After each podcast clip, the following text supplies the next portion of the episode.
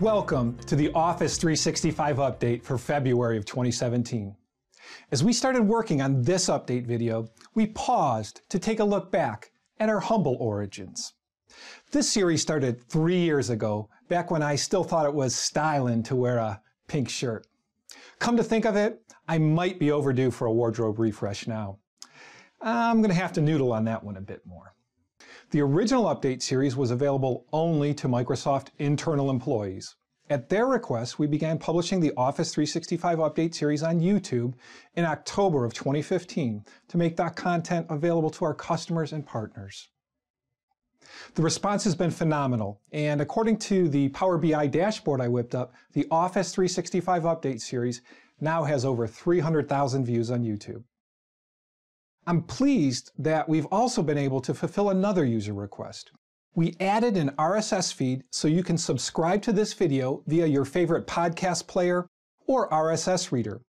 We're already in the iTunes podcast library, and of course, there's the Windows Phone podcast player. But please let me know what podcast player you use, and we'll work to set that up if there's enough demand.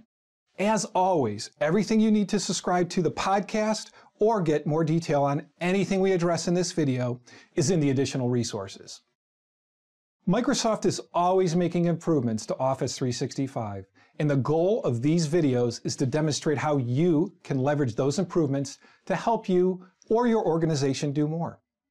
The best part of my job is hearing how this series is positively impacting your life.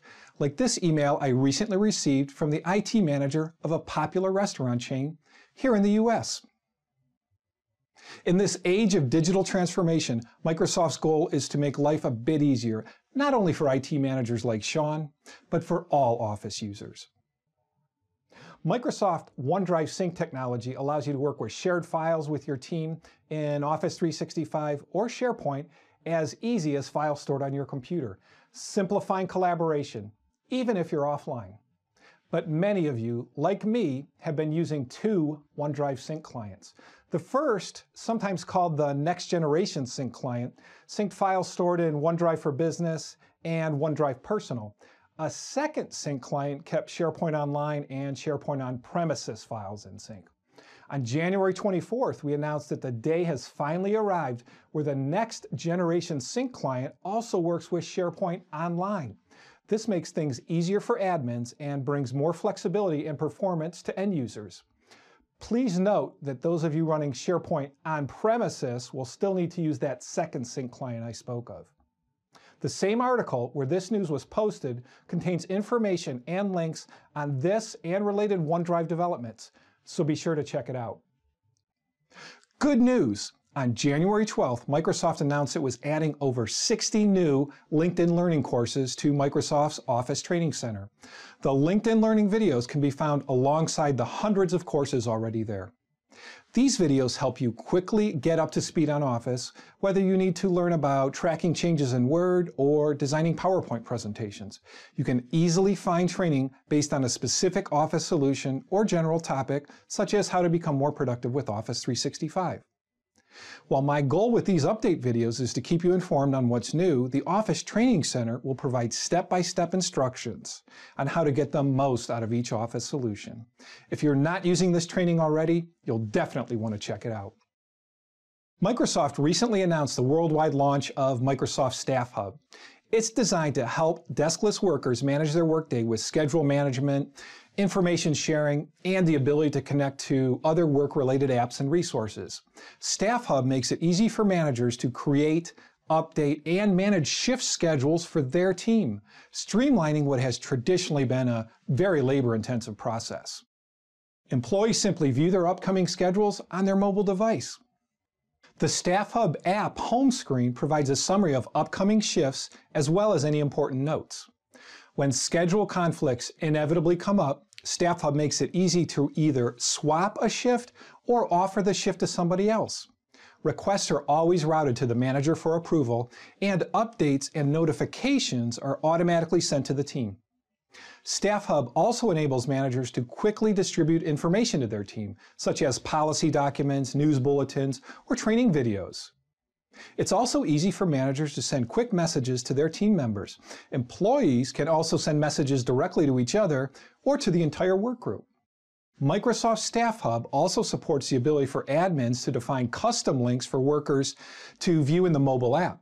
These links can point to important resources or sites such as HR systems for reporting time off or to custom applications built with tools such as Microsoft Power Apps. Microsoft Staff Hub is available on the web and there are apps for iOS and Android. For all the details and to see a preview of Microsoft Staff Hub in action, read the January 12th Office blog post. Research has proven that people learn and retain information that is presented to them visually. So I'm always looking for ways to add images and graphics to the content I create. Last September, I told you about Pickit Presentation Images, an Office add-in that lets you download unlimited royalty-free photos and icons from Pickit's curated collections. There's another stock photo app I like called Pexels that expands your stock photo options. Simply install the Pexels app and you can browse through standard definition images from Pexels' vast free library. Photos available through Pexels are licensed under the Creative Commons Zero license. This means the pictures are completely free for personal and commercial use, and attribution is not required. You can even modify the photos to suit your needs without breaking any rules. This is a good time to remind you that PowerPoint has a robust set of tools that enable you to modify and adjust images. One of my favorite is the Remove Background feature. For example, if you drop in a photo from Pexels and the background in the photo doesn't quite go with your slide design, you can easily remove it. Simply double click on the photo to bring up the picture tools. Click on Remove Background, make a few minor adjustments, and you're all set.